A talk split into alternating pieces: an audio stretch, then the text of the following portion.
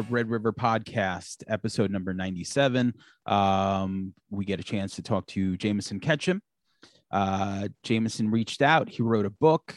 Uh, it's pretty much about music, and your your your life is like a rock journalist and and going on tour with some bands and stuff like that. And you know, we're super heavy on the music and stuff. So, uh, man, welcome. Thanks for doing the show. Yeah, thank you guys. I know we've been trying to make it work for a while, so I'm stoked to finally be doing it. For sure. I mean, and and you stumbled onto us through Mike Henneberger, right? Yeah, yeah. Mike is the man. I still talk to him a couple times a week, just comparing notes on on book stuff. And yeah, that dude is a is a worker. He's awesome. Yeah, yeah, for sure. So, um, so real quick, like I, I know this is your second book. Um, the first thing I, I couldn't really figure out what it was, but uh, let's just go to this. So, name dropping, seeking creative truth through trendy altruism and punk rock, which is a, a pretty long title, uh, but definitely reminiscent of the song titles of the the bands that you seem to like. So that's pretty funny too. I uh, think about that. That's I'm gonna start saying that now.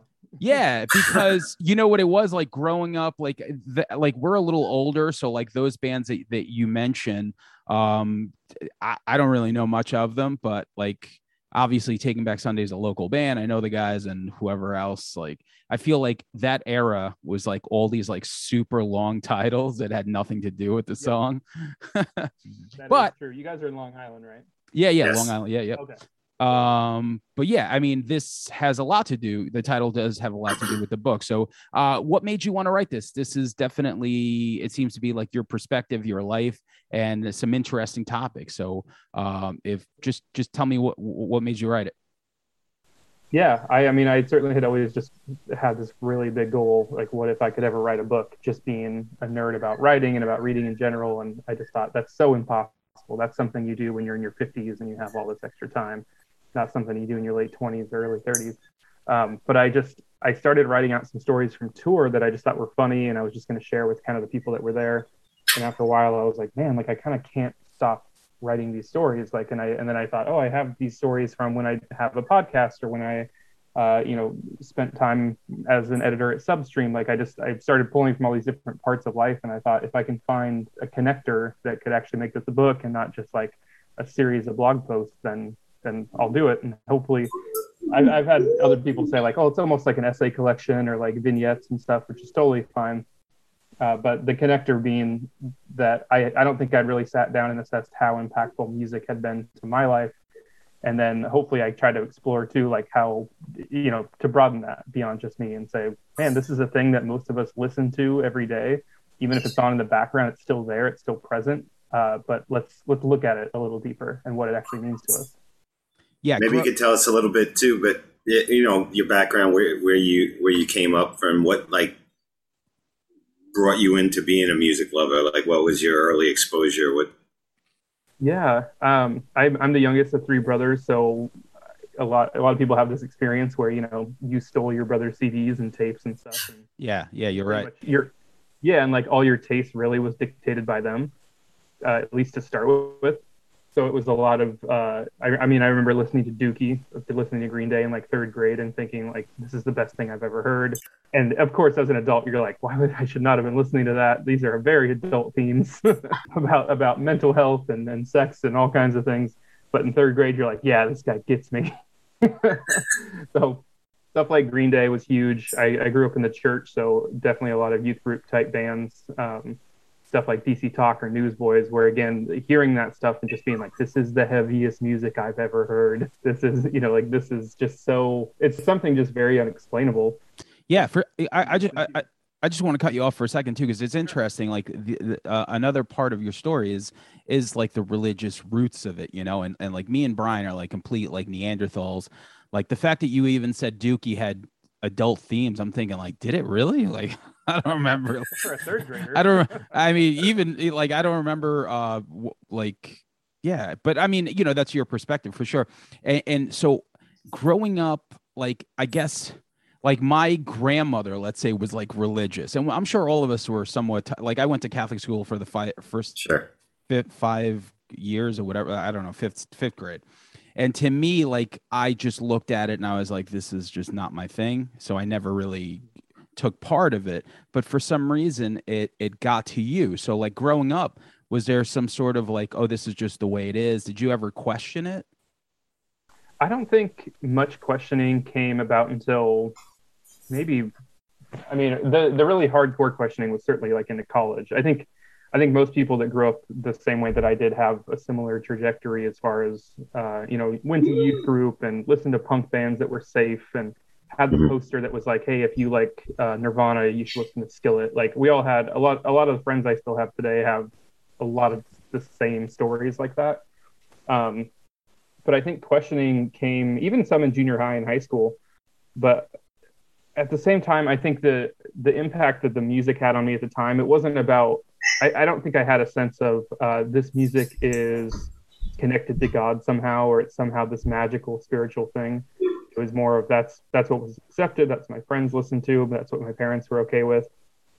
And I think a big theme in the book is discovering that for one that not all those bands were what they said they were and they weren't as hmm. wholesome and and every, what they sold us wasn't all true and then on the flip side of that that there were bands that didn't carry that message that were way more spiritually impactful to me later on and it was just cool to to think about like oh yeah it's not it's not that cut and dry you know so the, the two older siblings, uh, I mean, I guess they were they kind of also falling in line with that because if they had Dookie, uh, I mean, I did your parents approve of mm-hmm. something like Dookie, or, or, were they just doing their own thing?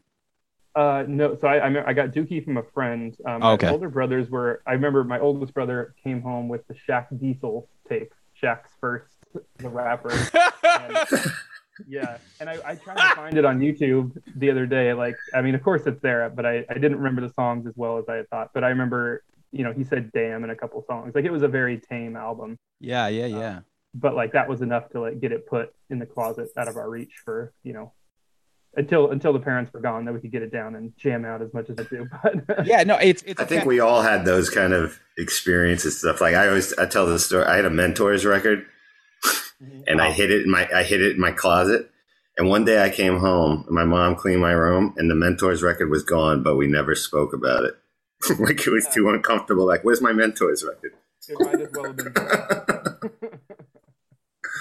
yeah that that that for sure that that record um but dc talk was something that we always like i remember i know brian remembers too um mm-hmm. you know it's like um yeah like we went Stryper too because we were like old like we grew up you know in that that 80s like metal world like you know like just at the tail end of it and Stryper was one of those things you know and and we i'm always fascinated by people like so growing up like me personally like i didn't give a fuck about like my parents. I just I'm like I don't care. Like there was no, I not that I wanted to disappoint them, but their approval meant shit to me. so I'm always fascinated by the flip side of like you know like the the compliance or like you know if someone is just like you know you either look at your parents as like you know in a rebellious way or like these are my heroes and stuff so um yeah. and I, I think i was somewhere in the middle i i love that i'm glad that you guys know stuff like dc talk and news oh yeah yeah from doing from doing a few of these interviews about the book, I, I've discovered that like once somebody's like, oh, like I know DC Talk or I know Newsboys, you're like, ah, my friend. Like, yeah, yeah, they, are they're they're like the Led Zeppelin of of Christian uh, music for sure. Yeah. and all. I've, I've, I was going to say real quick. So I also I'm going to fast forward a little bit for me. Um, I had no idea. So I was a big Pedro the Lion fan. Um, are you familiar? Oh yeah. Okay, yeah. So, and I had no idea their kind of like early beginnings. And I remember going to this show at North Six in Brooklyn back when it was North Six. And uh, I, I just didn't put two and two together. And in between the songs, David, the singer, you know, he answers questions. and I'm sitting there talking to this girl, right? I'm like kind of like flirting with her, kicking it with her, and all this other shit. And we're just hanging out watching the show and then he stops the song uh, you know at, in between songs and he's like all right any questions and she's like oh let me ask a question real quick and then she's like where do you find the love of jesus christ in your life right now and i was just like Whoa. i'm like yo what do we um, it just like blew my mind and he was like well that's kind of like a big personal question she's like but if you find me after the show like we'll talk about it and it that that was the first time where I I asked my friend, I was like, are they like I had no idea. I'm like, I love I love them, but they they, they and later on he he um I mean, you know the story, right? How he just kind of almost yeah. like left the church. Interesting stuff. So, but that that's my my small interaction. So, but yeah, back back to you. So, growing up, music was a big deal, and uh, somewhere along the way, uh, did you ever want to play in a band? Yeah, I I really wanted to. Um, I just have no talent whatsoever, and it's I, I feel like this is a recurring theme where like I fall in with a group of friends and they all do a thing, and I'm like, oh, I'll pick that thing up, like skateboarding and just never being able to do it or never being able to play guitar. And I'm sure I didn't give it enough of a chance at all. Um, you you could write probably. You yeah, could write. Well, it, I think it just yeah it just came down to like this would be cool like if I could snap my fingers and have this talent sure, but I don't have the same drive for wanting to learn an instrument or be in a band or be on stage like all the background stuff sounded way more cool to me I think. Um, but I, I love that Dave Bazan story. I it's he's I've never been the biggest Pedro fan necessarily, but his whole story and stuff, the way that people have reacted to it and have put him on this pedestal for that type of thing has been has been fascinating. oh, yeah, really? I, just, I, didn't know that. That's like um I just knew you know just very little and then I know the documentary just came out like a year ago and um yeah, just interesting stuff, you know, like a very honest and conflicted but I had just no idea. I was like, I just like it's hard to find a friend. I thought that record was great. And musically, for when I started writing songs, like that record influenced me where most of my friends were listening to like hardcore uh, and all this other shit. To me, I, I found Pedro the Lion, Pavement, like Lemonheads, like all that early 90s, like uh, alt rock shit. So, um, so it, go ahead.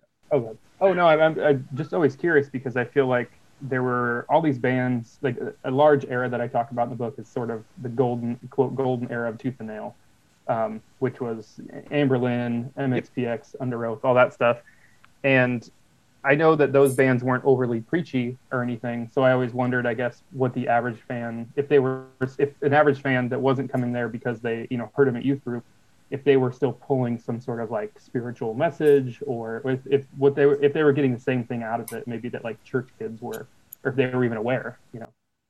Yeah. How important was like uh the message as far as like like did you ever hear a band like you really liked but like you weren't really feeling what they were talking about and you're like you know what? I'm gonna leave that alone. Like where you, did you separate the art from the artist? Like i don't like like for me like I love Ted Nugent's Stranglehold. I know I, I, don't agree with the word the guy says, but I, I fuck with Ted Nugent. You know what I mean? I, I fuck with that song.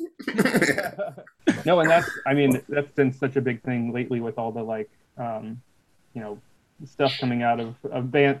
Every you know you hear about a band that you love, and there's some you know oh this guy used to you know hit on 14 year olds, and you're like oh man like I mm. yeah you have to like battle that yourself. You're never obviously you're not like well I can excuse it because he's a great songwriter but yeah, that art versus artist thing is is really tough.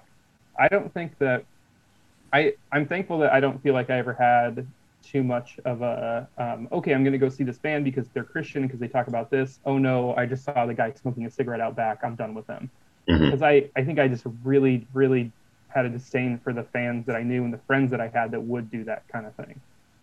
I mean yeah that, one of the, go ahead. No yeah that's interesting yeah, one of the first publications I worked at, uh, the editor was sort of that way. It was like, hey, we got this interview coming out with this band. Great. Okay, we're all fans. And then a day or two later, it'd be like, ah, you know, I read this other interview with him where he was, you know, pretty against calling himself a Christian band. And then he talked about his divorce and he talked about, you know, getting into alcohol, like just stuff that's like, yeah, like, because life is hard, man. Like, life is hard. Yeah. Why do, they're yeah, humans too. Decide, yeah. Like, well, they're not in our club anymore feature them. Like I, I just hated that. It's too murky anyway. No, no, it's same thing. Like even like I, you know, straight edge stuff. You know, like any band that that, you know, and that that's the one thing about taking a stance on certain things. Like, it's like as you evolve and grow as a person, like sometimes you make mistakes and stuff like that. But it's just for me, like I've been given a hundred chances, you know. So it's like mm. I don't know, the, whoever I was at twenty isn't who I was at thirty. Who isn't you know what I was at 40 as far as like mistakes. So anytime you know someone does some fucked up shit, like I, I, don't care. I mean, shit. Me and him listen to GG Allin, you know, and he's fucking. T- you know, before the grace of God go I, right? That's yeah, what that's what they yeah. say. Yeah, yeah. So to me, like you know, you could do whatever you want, but like, yeah, it's it's funny that that I didn't even think of that perspective. Like you know, w- with these bands growing up, that like a cigarette is enough to like be like, all right, we can't you know fuck with you. So, um, yeah. So it takes a nation for sure. So like the, the music scene, like I, I had this conversation with with a video director just recently, where if you don't play in a band there's you know you, you, write about it or you you know you, you film a video or like you know you create a zine you know what i'm saying like it's, there's so many parts to like this music scene and uh somewhere along the way you just like carve out like uh what was like your earliest like writing assignment or or like the time that you knew that this is what you wanted to do yeah i, I so i thought of, i when I was kind of going back through journals and, and putting stories in the book, um, I don't know how this one got left out. So I, I, didn't put it in the book and I haven't talked about it yet, but it's uh, my, the first time I interviewed someone like of, of notoriety was somebody from bleeding through. And I was at a, I was, I talk about this in the book. I was at an internship at To Write Love on Her Arms at the time, a nonprofit organization down in Florida. And I had, so I'd never interviewed anyone over the phone. I was like, how do you record this? Like it, this is 2007, 2008 so I had no way to record it. I was just like, but I said yes, and I definitely got there with like not like fake credentials, but I was like, I should not. My first interview should not be somebody from Bleeding Through, probably not, right? I got on my, I called him, I got, I started asking questions, and I typed as he talked. oh wow! Holy yeah. shit! yeah, it was real dumb. It was real dumb to do, but I just had no other way to, yeah. to do it. And it was from like this, it was for like an online zine and stuff. But I was like, I remember getting done, and I did fine. Like I caught, I kind of like caught up with him enough uh, to make it work. But I was like, that's that was really thrilling, and there's so many bands, and it wasn't a big bleeding through fan, but I was like, there's so many bands that I'm at this point so obsessed with, and would pay so much money to sit down with and ask whatever I want. Um, and then basically realizing, oh, there's a profession that allows that. Mm. And and if I can start with bands either that I'm not a fan of or local bands or whatever, and just climb the ladder, then great. Like then I can be hopefully one day I'll be sitting in front of Anberlin or MXPX and and that all happened. Yeah, like, yeah. I think it was just figuring out I have this really big obsession with music. I have no way in as far as talent of playing something or singing. What do I enjoy over here that I can possibly marry to my obsession with music? And that became a thing I think throughout my career so far that I always tried to encourage people about. Like I I had a close friend who was a hairdresser, and she's like, "So this is what I do. Like I'm a hairdresser by profession, uh, but I also go to shows all the time, and I love like that whole scene and atmosphere of bands and all that. Like, but you know what I do so far apart, and it's like there's there's almost always a way, you know. Like, and then she's giving you know haircuts to bands and stuff. Like, there's that's it, yeah, yeah. To find weird the weird thing that you do over here, and try to try to you know wedge it into your obsession. So well, because we're we're so like all three of us for sure. We're so driven by music to this day. Like I'm 43, and it's like one of those things where it's like it was always a big deal to me. If I'm in the car, you know, like that meme, it's like I need a playlist to, to go to. You know, like today I got to go food shopping. I'm gonna have these headphones on mm-hmm. listening to either a podcast about music or like or yeah. a playlist because it's just everything about it is just you know a soundtrack. So when you're so passionate about something you just want to be involved and and i feel like that's what you did you know you found a way. Did you ever go see a show and review it? Yeah i i didn't love doing that. I didn't love it's tough right?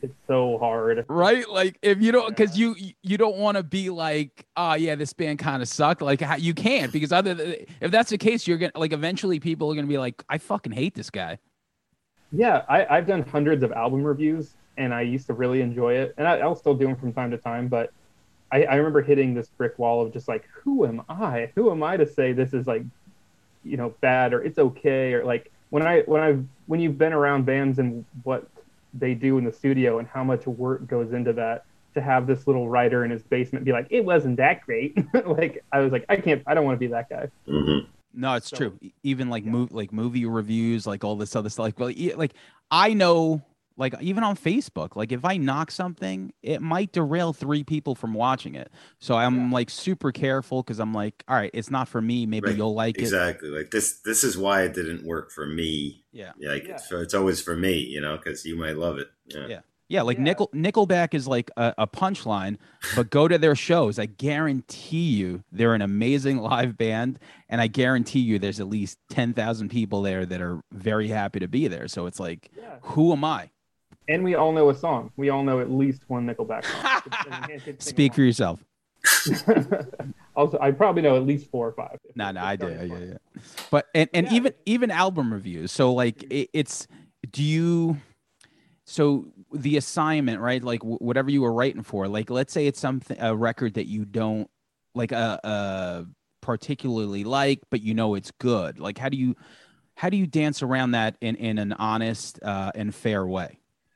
Yeah, I think I think what I ended up doing a lot was, especially if it was a band I wasn't super familiar with. Um, not only would I go back and listen to as much of their other stuff as I could, but I think the angle I would end up taking is how does it differ or how is it similar to what you you just heard from the last record or the last two.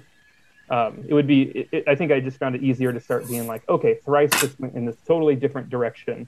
Um, here's what it sounds like. Here's where you might be surprised and and yeah, kind of in a in a more eloquent way, saying like, here's why you might not like it if you were already, you know, into them because of this or that. yeah now that's a band that took a thrice took some some turns that's a band i know i really like that band so uh they started off you know very hooky but they had like these iron maiden like harmony guitars and then artists in the ambulance came out and it kind of like shook everything it was like okay Yeah. this this is like our peak and then they come out with like Vheissu probably afterwards if, if i remember correctly Right. uh, and that's a band that just continued to evolve. And I, I think now that they're definitely like it, it's amazing. Like now they they just do whatever they want and stuff. So I've been seeing. I haven't heard too much of their new stuff, but I'm I'm on like a thrice fan page on Facebook, and it's getting a lot of crap. Their new stuff saying like, oh, they're just trying to be Radiohead, and so I, I got to catch up. But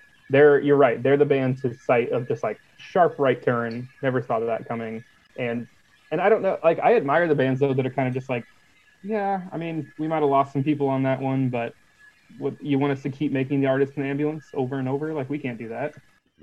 you know it's it's one of those things where it's like me coming uh as a songwriter um you always want to try different things but when you you know from from a, a fan perspective when i go see thrice or like uh, alkaline trio um i mean bad examples because i like their older their newer stuff too but like you know if i go see like radiohead perfect you mentioned them. So i don't want to hear anything beyond kid a you know but i as a musician you're like oh but i just wrote this record you know and i want everyone to hear these new songs so it's like that that push and pull is real Yeah, I, I think I this is in the book, but I, I was doing an event with Write Love in Florida, and Dustin was there. Dustin Kensrue was there doing a solo show, and um, the Alchemy Index had just come out. Yep. Not too long before. Yeah, and I love those. I was always like a you know a average Thrice fan, but I was like, man, those are those are so great. Uh, but what a weird turn, you know. And I, I made this big thing to him about like I just think it's so cool you're kind of doing whatever you want and I feel like these you know these songs are so great and how cool that your fans are so loyal they stick with you through these changes. And he laughed and he's like ah they didn't stick with us. Yeah. That's fine. Yeah and I thought oh man yeah like this is your career. You do have to be smart about what you give your audience. But the fact that he's like ah people didn't like it. And that's fine. Yeah for sure. Um so also in, in the book you mentioned uh you know basically uh Fallstar right? That was the band that you went on tour with. Yeah. uh so uh, where where are they from? I, idaho was it? Uh Portland. Okay so how did you link up with them and why did you decide to go on tour? Was it like just like a, a writing thing or just like a hanging out thing? A little bit of both. I I had known uh, a few of the members. I found out knew a few of the members in different ways and didn't realize they were in a band. Didn't realize they were all connected. Um, their singer Chris, I went to uh, community college with him, and we both worked at the same mall. So we weren't even friends. It was more just I'd see him in class, and I was like, "Oh, you work at this store, right?" And I'd see him at the mall and do the same thing. And uh, I would eavesdrop on him and his friends talking about what shows they went to the weekend before, and I was like, "Ooh, I was at that show. We should be friends." And uh, so the the tour thing was more of they invited me on. I helped I helped connect them with this clothing line that put them on just like a two week tour down like we're from Portland, Oregon, so down to Texas and back. And so they invited me on that, and I remember thinking like, how cool that I'll get to go on tour one time. Like that's such a feather in my cap to be able to say I did this thing. Uh, you know, never thinking beyond two weeks at all. Just like I'll do it once, and what a cool story to have. And as soon as we got home, every single guy. Normally, you know, you'd get home from something like that, and you'd be like, "All right, I don't want to see your face for a month. You know, talk to you later." Uh, we were all hanging out again like the next day, and just trying to figure out when can we do this again. So, and I would write, yeah, I would write from the road. I was I was the editor of a mag of a national magazine while touring. That wasn't ideal because I was trying to write articles in the van. Uh, every stop, I just run to a Starbucks and try to turn something in. And oh, that's so, interesting. What what magazine was that? Uh, that was for Substream magazine. Oh, okay, yeah, yeah, that's yeah. cool. Um, and and so, what kind of articles were you writing? Like handing in, basically, just out of curiosity. Yeah, I mean, uh, getting that job became uh, I mean, that was my dream job at the time because I got to pick. I got to pick all my writers. I was managing about 20 to 25 writers at a time. I was choosing pretty much all the content. I'd say 99% of the content for each issue. So I was able to, you know, not you know, selfishly uh, be like, well, I've always wanted to talk to this band. Uh, now I have this platform. I just got to wait for them to put a new record out, so I have a reason to even ask, you know, to talk to them. But it was my first cover was for today, which I talk about a bit in the book, um, and then bands like Tonight Alive, Let Live. The substream was really focused on who's the next thing and who who's maybe not even the next thing, but who's someone that's working and hustling really hard uh, behind the scenes that we hope is going to blow up even in a year or so. Like they put 21 Pilots when I was there, we had 21 Pilots on the cover. Um, far before AP, far before they were everywhere. Huge band now. Yeah, honestly too early, probably looking back. But it was such a it, we were just so proud to be like, all right, we're noticing bands that are hopefully by this time next year are going to be everywhere, and and trying to make those predictions was super fun. Is there uh, a band that you really loved that you guys covered that just uh, it didn't, you know, it, it they, they broke up, it didn't work out for them. You you wanted a little bit more for them. Oh yeah, that's yeah, it's tough. I mean, not to say that everything we predicted came true at all. No, no, but there, if there was a band that you that you heard and you're like, man, this band should be the biggest band on the planet.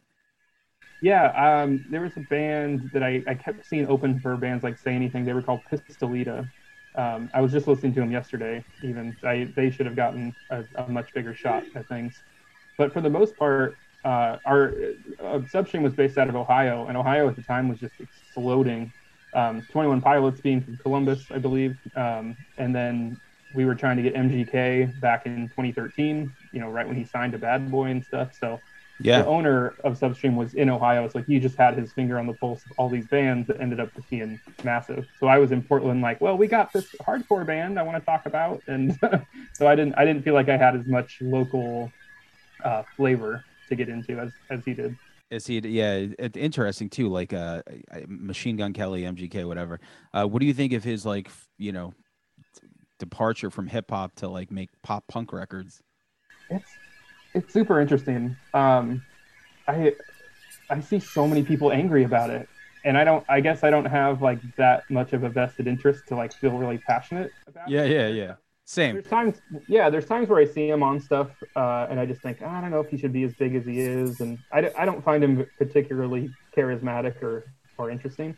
Um, I've, I've spent about 30 seconds with him. That's all I can, you know, that's all, all I can base it on. But as far as, I don't know, I, the pop punk stuff he does isn't, isn't bad by any means. I mean, doesn't John Feldmann? I feel like John Feldmann like co-wrote that record with him and probably wrote it for him. He might have. I mean, I know Travis Barker was, you know, is heavily involved with him too. So I think he's, he's certainly got like a lot of good people around him for that genre. But people just seem to be pissed that he I don't know, took such a turn, or is like, hey, you can't just switch genres. Like, I don't know why people. Yeah, yeah, I, yeah. I mean, you can, if you could. he played Tommy Lee, and then that's yeah. what changed. That's what. Yeah, no, for sure. Because like we're we're like he was good too. He was great. We're older guys. We know Motley Crue, and and uh, he did a very for people like me and Brian that grew up watching Tommy Lee's mannerisms. Right. I'm like this motherfucker like got his shit like he got his shit down, you know. So he's probably thinking like I love that movie. I could do this. Yeah, yeah. Oh, exactly. Yeah, yeah. The the the dirt was just uh, you know, a pretty interesting movie for sure. I, I, I wish all of it was true, but I mean the right. timeline's all fucked up, but it was still entertaining at the end of the day. And uh, for a guy like Machine Gun Kelly to go from a hip hop career to like a rock- Battling Eminem too, like right before that, like Yeah. really going all in. I And got that- super into that feud for sure. That was Me too. Yeah, yeah, it's Yeah. fun. yeah. but yeah, and people, it, I mean, it's just so funny because people, you know, asking what side you'd fall on and stuff, and I'm like, I don't, you know, I don't know these people. It doesn't really matter, but, but uh, yeah, I'm I'm 35, and so I definitely had a little bit more of that old man, like you can't you can't do this to Eminem. Like Eminem's the greatest. Yeah. And so it does feel a little bit like. Uh, I, I've been watching a ton of basketball documentaries too, and I was like, it's the same thing where people are like, well, LeBron and Jordan. I'm like, you can't, you can't say that. Like Jordan is all time, all time. Yeah, So yeah, it's More and more realizing like, oh, I'm old, and it's you have your Jordan and you have your LeBron. Like it's yeah, same with Eminem and stuff like that. But Mhm. yeah you do for sure and and it's like uh but objectively i listened to them bo- both and i think i think machine gun kelly really put out some you know like i, I think he, i heard one or two disc records that he gave for m and I, I thought they were very good like considering um you know the guy's had a career and he did you know like like bad boy was a big deal uh but yeah it's funny just to see him do this like pop punk thing which i don't know anything about so to me it's like do whatever you want yeah, I I really really try like because I think we're so quick to to say we hate something. Um, I, yeah, I'm we we're not here. Like I don't we don't hate anything. To me, I'm like if you if you uh maybe Brian does, but like to me, I'm just thinking like you know if if you got a fan base and you put shit out and people fuck with you, by all means, it's not my thing, but do your thing. Well, so yeah, so MGK was on like SNL, and that video was everywhere. I can't, I can't even think of the name of the song, but his his first main really catchy single. and I found myself being like, oh yeah, I don't really like that he's doing this, and and being exactly what we're talking about, and then stopping and being like, I I need to at least be able to say I listened to the whole record. Like if I Oh. listen to it and I don't like it, You have to. fair. But for the but I was like, as of right now, I've heard one song a few times, and I'm kind of annoyed with it. Yeah, I got to I got to at least give it a fair shot. You have to because people will be like, "Oh, I hate it," and it's like, "Well, what's your least favorite song?" And it's like, Yeah. "I didn't even listen to it." It's like, but yeah, it's like you could say you're indifferent towards it. There's no need for you to listen to it. So, but um, go into the book, man. I, I always find it fascinating when someone writes a book, uh, like the undertaking part of it. Like, how do you, like, are there situations that maybe you recall differently and you're wondering if they really happened the way they did? You know, like, wh- what is that exercise like in your mind? I hope that it like really strength. I hope it was like old man exercises where instead of doing uh, crossword puzzles, like I did this, and I hope that strengthened some memory muscle in there. Um, thankfully, I journaled a lot through it, and then I still know a lot of the people, you know, from a lot of the stories. Um, I tend to I tend to trust my memory pretty good. I also know that the people that were there have way worse memories than I do. So if I if I try to clarify something, they might be like, I don't I don't remember any of that like write whatever you want because I don't remember that happening at all. You didn't microdose? Right. That's kind of what it kind of what it came down to, I think. No, I, I, I remember like kind of wrapping up the book and being like my worst fear being like somebody contacting me that I haven't seen in a while that is in one of the stories and being like, dude, not cool. That's what I was going to ask you if you had to be like real selective. Like, man, I would love to write about this particular thing, but uh, I don't think I should put this in here. I, I thankfully I only ended up taking one story out of the Yeah. final product. Um, and and partially, I mean, I didn't.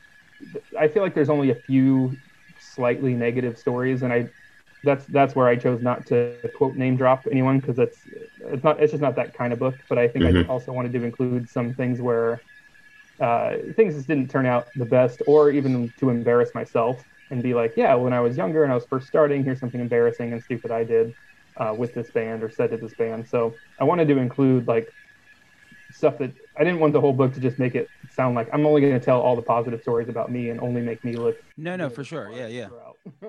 Yeah, yeah, yeah. Yeah. It's got it's got to be compelling on on that level for sure. Um, so being that we're from Long Island, and uh, shout out to my buddy Mark, um, you had some interactions with Taking Back Sunday. Uh, what were those? Oh man, I I that's talk about a band where like someone showed them to me and I didn't like them at the beginning at, at first, and then the biggest comeback in terms of one of my all-time favorite bands. I love every song on every album. It it makes me mad when someone says like, "Oh, I remember them," or "Where have they been?" I'm like, they've been consistently putting out great music. That's what they've been doing. Um, so I and I talk about a bit about New Jersey in the book, but Long Island, same thing, where I was so jealous of what was coming out of there uh, in my like high school and college days, where I was just like, man, like if if you were just a local kid over there, it sounds like you could have just gone to the greatest shows every weekend. You would have been seen brand new and Bayside and Taking Back Sunday and the movie life. Like, what a magical, what a magical place you guys are from. I've heard bad things too, but um, what? So, what would be your favorite Taking Back Sunday album?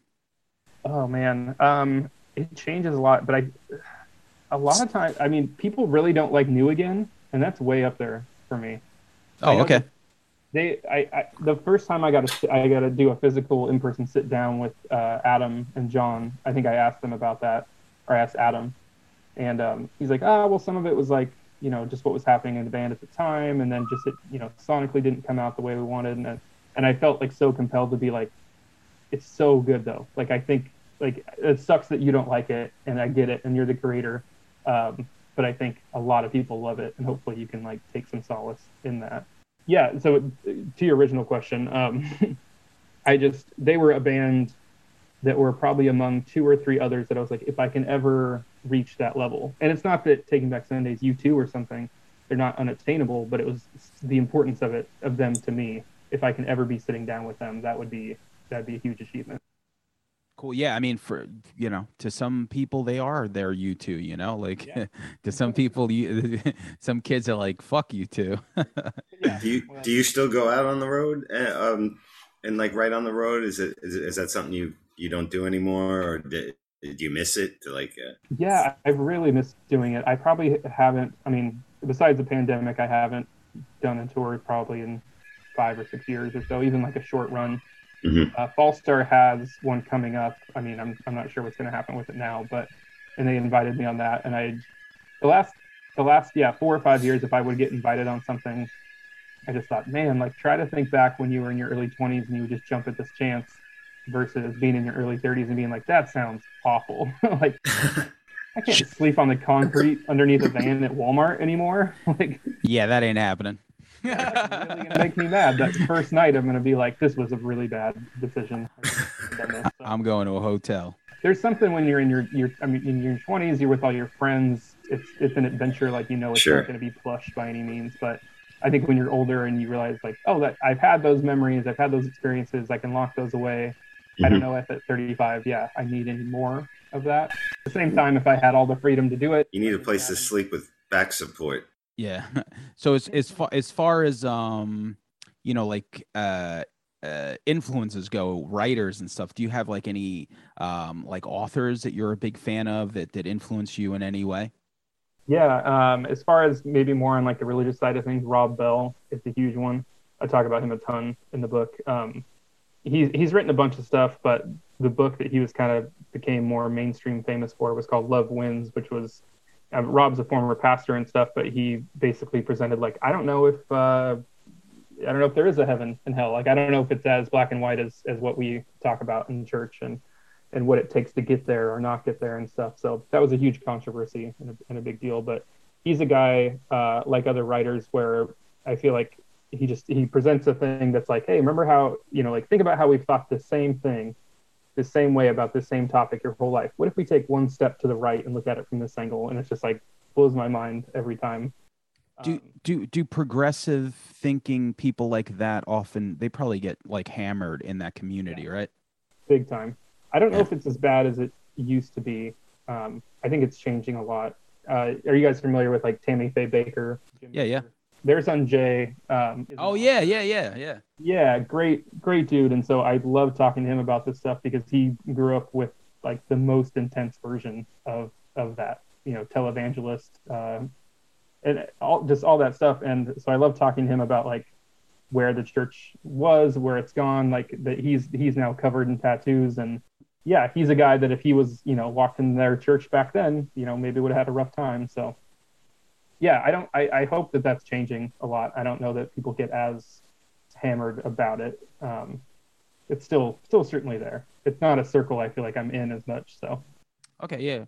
Just yeah. curious. Just curious.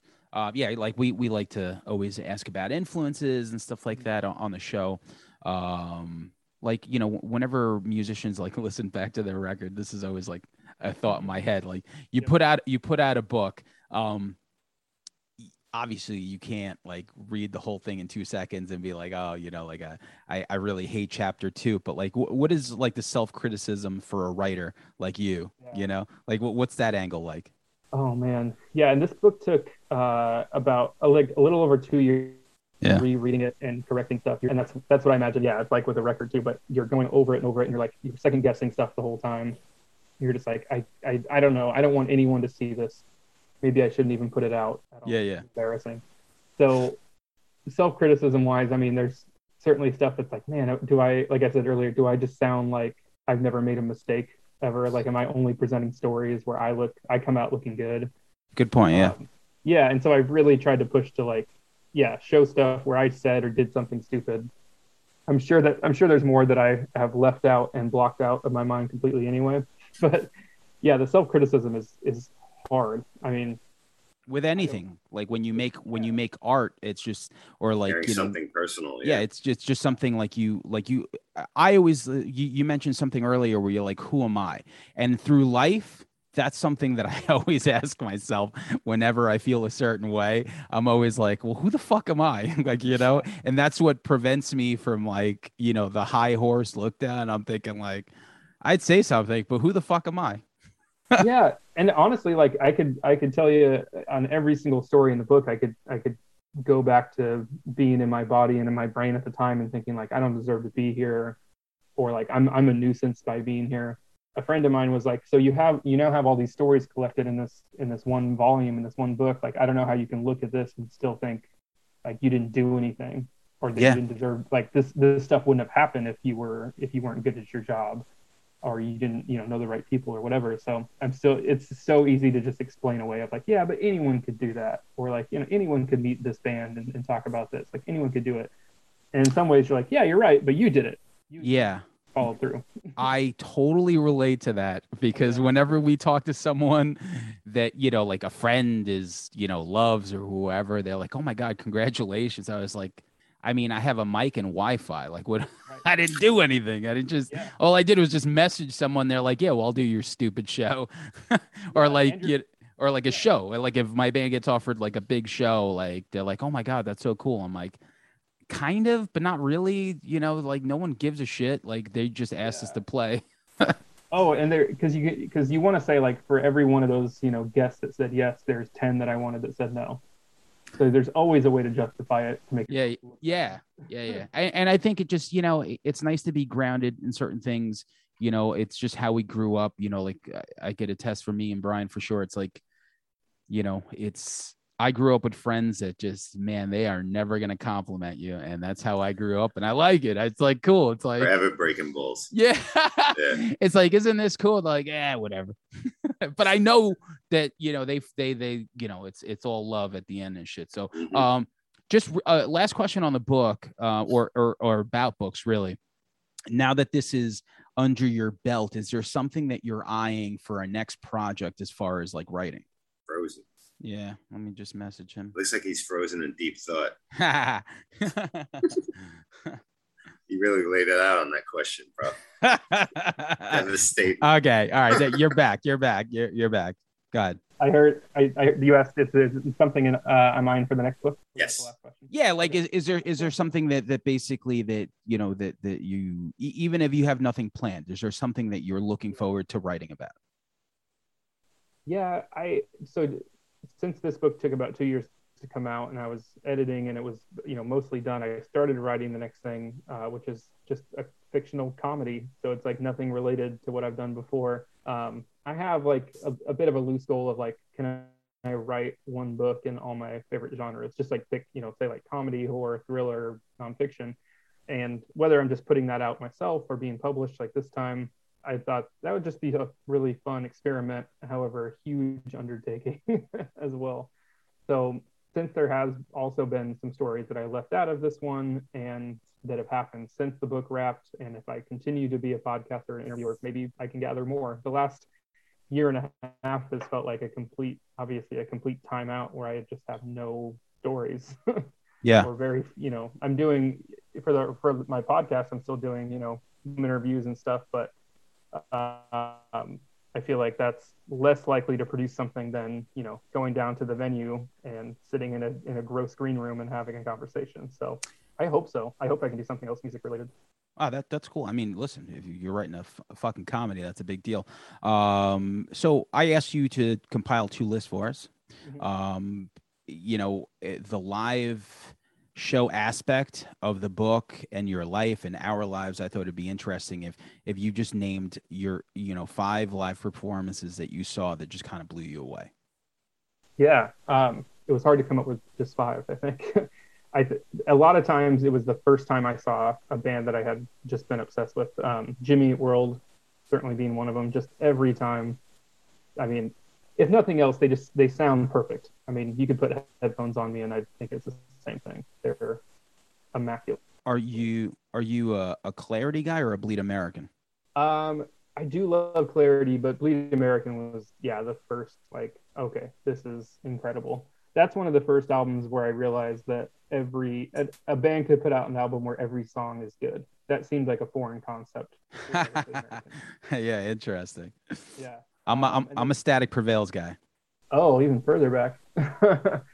Have you do you do you still like every like did you like Futures? Yeah. And, Uh, and- oh, I future. I so my two favorites are. Listen, I like the first four, but funny enough, out of the first four, um, uh, Bleed American is my least favorite. Hmm. But I love Futures. I love Clarity. I mean, shit. I we did a Halloween Jimmy Eat World set, so that that's how I fuck with them. And and you know we threw Big Casino. Like I, I'm a big fan of, of the whole catalog, but like there's something super special about the first four. So I have yeah, I haven't been as on board the last probably two albums or so. The last one that I really really loved and spent a lot of time with was uh, Invented. I think that that was like a bit of a return to like Futures and as the Okay. American era. Yeah, I love agree. I like Damages too. Yeah, yeah. Oh, man, I'm gonna go listen to that after. Yeah, yeah, for sure. Um, Um, yeah, okay. So Jimmy World. Okay. Yeah, Jimmy World. Uh, Circa Survive would be another one. I same thing. Well, I was never even a giant Circa fan. Like I kind of knew the hits and I knew a handful of songs. And Anthony Green is just like born to do what he does. Uh, just an incredible showman, and his voice is so insane. So, and and it's been every time that I've seen them where it's just something kind of just alien about that guy. I talk about him a lot. He has a whole chapter in the book too because he's just such a unique dude to talk to. Super talented, great singer. Yeah. Um, Thursday as well, Yeah. getting closer to Long Island. yeah. Uh, um, same thing with Thursday, where I I remember seeing a thing where they said that when Thursday started, they called their singer Geoff Rickly. His nickname was Tone Jeff, and I, That's funny. I just remember, yeah, I remember hearing them for the first time and seeing them live, where I was like, yeah, this guy isn't necessarily a great singer at all. Uh, I guess I don't care about that. Apparently, I don't care about what sounds really good. well, th- that re- that re- the record, um, uh, full collapse was like a game changer. So that was like an artist in the ambulance thing. That was like a defining of like a of of a time for sure. And uh, funny enough that you mentioned that, like me and him had the same vocal teacher, which I thought was funny as well. Oh no. Melissa Cross. Yeah. But uh Boy, and Melissa Cross is amazing. she's amazing she's amazing and and uh but i remember when i saw them live uh at, at a festival yeah it wasn't the same because when you listen to full collapse there's so many backing vocals but regardless a really great live band um and that record in particular was just like one like a mountain rushmore type record for that genre for sure Yeah, yeah. Um, yeah, I got a friend of mine I remember in high school burned me Full Collapse and Artist in the Ambulance on the same day. wow And I went home and put on Full Collapse first. And I was so obsessed with it, I, I forgot about artists. I didn't listen to that for another like maybe 10 years or something. wow yeah, because I it wasn't even like, obviously, this Thrice band is going to suck. I just completely forgot about it. yeah Um, oh man, there's there is so many. I'm like looking around my room at my flags and uh, and vinyl and stuff. Um, You- you're not you're not going to mention dashboard uh you know swiss army romance I know. I have. You can't see. I behind my laptop. I have a huge dashboard uh, flag. Actually, I do. I mean, I, I certainly I am a huge Chris Carrabba fan and everything he does. I will say how about this? I will say I saw him perform with Further Seems Forever, um, which by the time I got onto them, he would he had already moved on uh, back in the early 2000s. But they put out a record in 2014 where he came back and you know did a record with them and did a short tour. And I flew down to LA to see it because I just remember thinking like, "There's I'm never gonna get this chance again." And that was that was way up there to see a dude that we'd all come to know as like the mellow, you know, stand in one place with an acoustic guitar, uh, go back to kind of like his more like rock emo roots and really command the stage and not have a guitar and run around and yeah, I was like, this guy can kind of do anything. And then number five, oof, there's it's more that I don't want to leave a band out, but I, easy pick would be the Chariot. Have you guys ever seen them? I know the name, but I don't know. Yeah. Yeah, the Chariot, and then a band like Letlive, which is now most people would say uh, the Fever. Three Three Three is, is his new band, but uh, the Chariot was just. I mean, for anyone listening, like look up their video for the song called "The City," and it's just a compilation of live stuff. I had I had never seen a band actually act like that on stage. I mean, setting stuff on fire and running across the crowd like on top of kids' heads, and and never losing energy. It wasn't just like, man, those first three songs, you know, were, were great, and then they really mellowed out. It's it was a completely not only just like complete chaos, but I never saw a fight. I never saw like anything ugly happen. It was just like such a like joyful party around total chaos. It wasn't like total violence, but it was it wasn't. It was like all smiles. So I don't know how they cultivated that type of show, but never seen anyone else do that.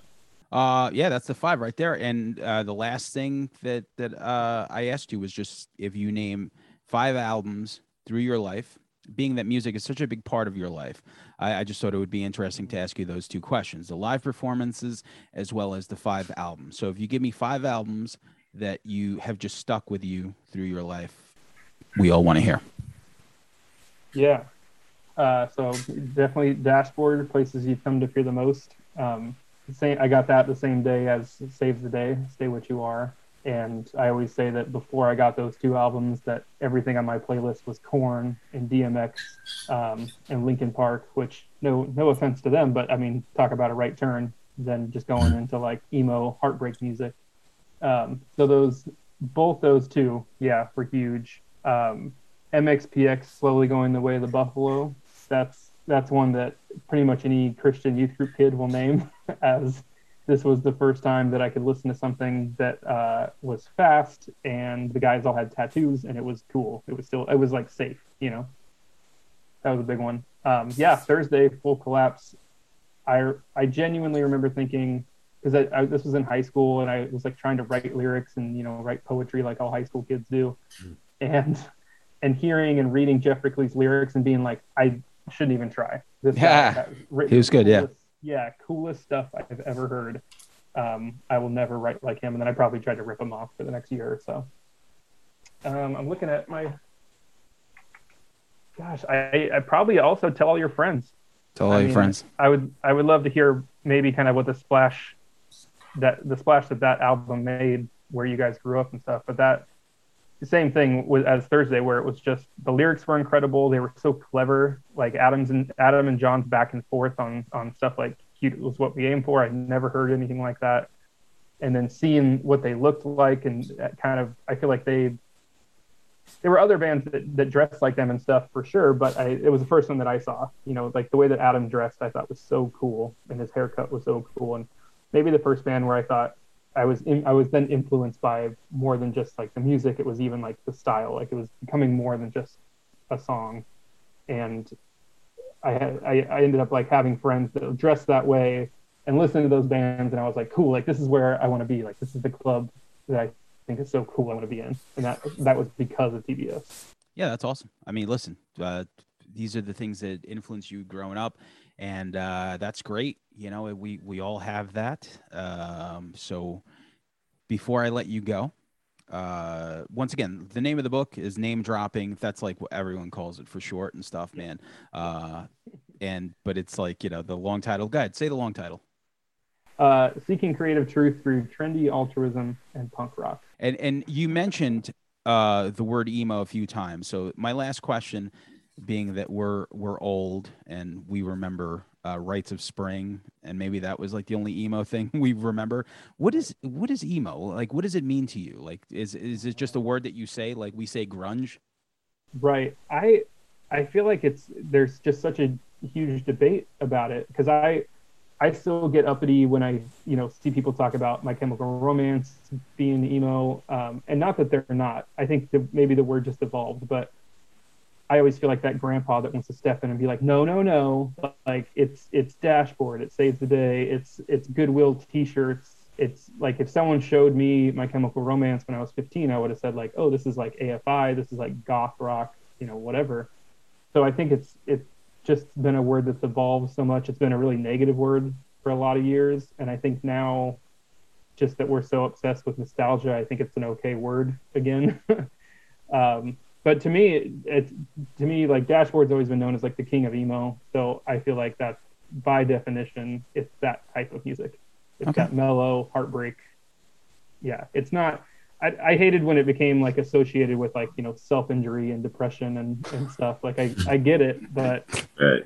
Yeah, I, I wasn't depressed listening to, to the dashboard. It was just like, oh man, yeah, like I was 15 and, and thinking like, yeah, and the next couple years will be full of heartbreak probably and I'll have some great songs to listen to when that happens.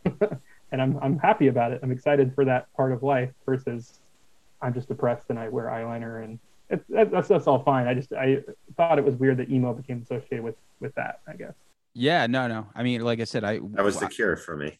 Yeah, I, I mentioned yeah the Cure. Like we mentioned the Cure and like I write Rites of Spring from like nineteen you know mid eighties. So yeah. uh, it's I guess it's just something that just evolved, and I was just curious on your take on it. So, but uh, yo man, Jameson, yeah. glad thank we, you. Glad we could finally uh, get this in, and uh, good luck with your book. And uh, I don't know, anytime you want to come back, just hit me up. Oh man, I would love to. If if we're off too, I got another Long Island question for you. If you got a minute. Uh, yeah. I mean, we could be off right now.